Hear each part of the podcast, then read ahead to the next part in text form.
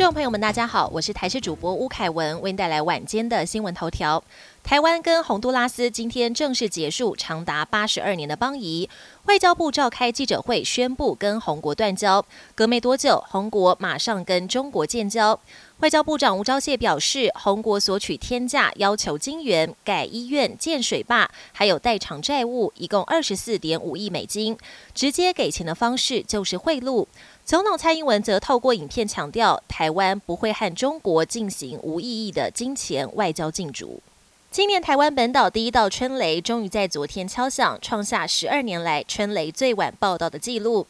而今明两天，全台各地都有雨，但雨水多半没有下在集水区。日月潭的九洼叠象还是全貌露出，身上污泥也没有被雨水洗净。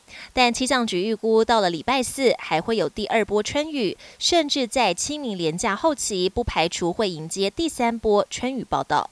肥胖是现代人越来越常出现的文明病，很多人都靠运动、饮食甩肉。但有胃肠肝胆科医师分享，一名原本有中度脂肪肝的妇人，没有运动也没有节食，只靠着少吃水果，就顺利减掉快十公斤，脂肪肝也消失。除了水果要适量摄取，耳鼻喉科专家也提醒，如果本身有鼻咽癌家族遗传，最好要少碰腌渍类的食物。特别是小小孩，如果从副食品开始接触，未来罹患鼻咽癌的几率也会比较高。国际焦点：台湾跟中美洲国家洪都拉斯断交，虽然只是两国关系生变，但事件全球瞩目。国外多家主流媒体也纷纷报道，凸显台湾外交空间备受中国打压。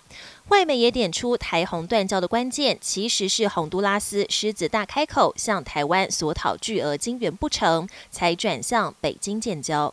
法国反年改示威还没画下句点，如今又因为水库新建酿成严重的警民冲突。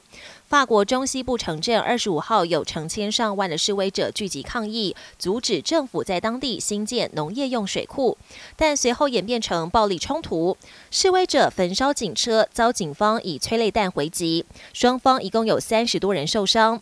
法国内政部长痛批这是极左派分子策划的暴力事件，绝对无法容忍。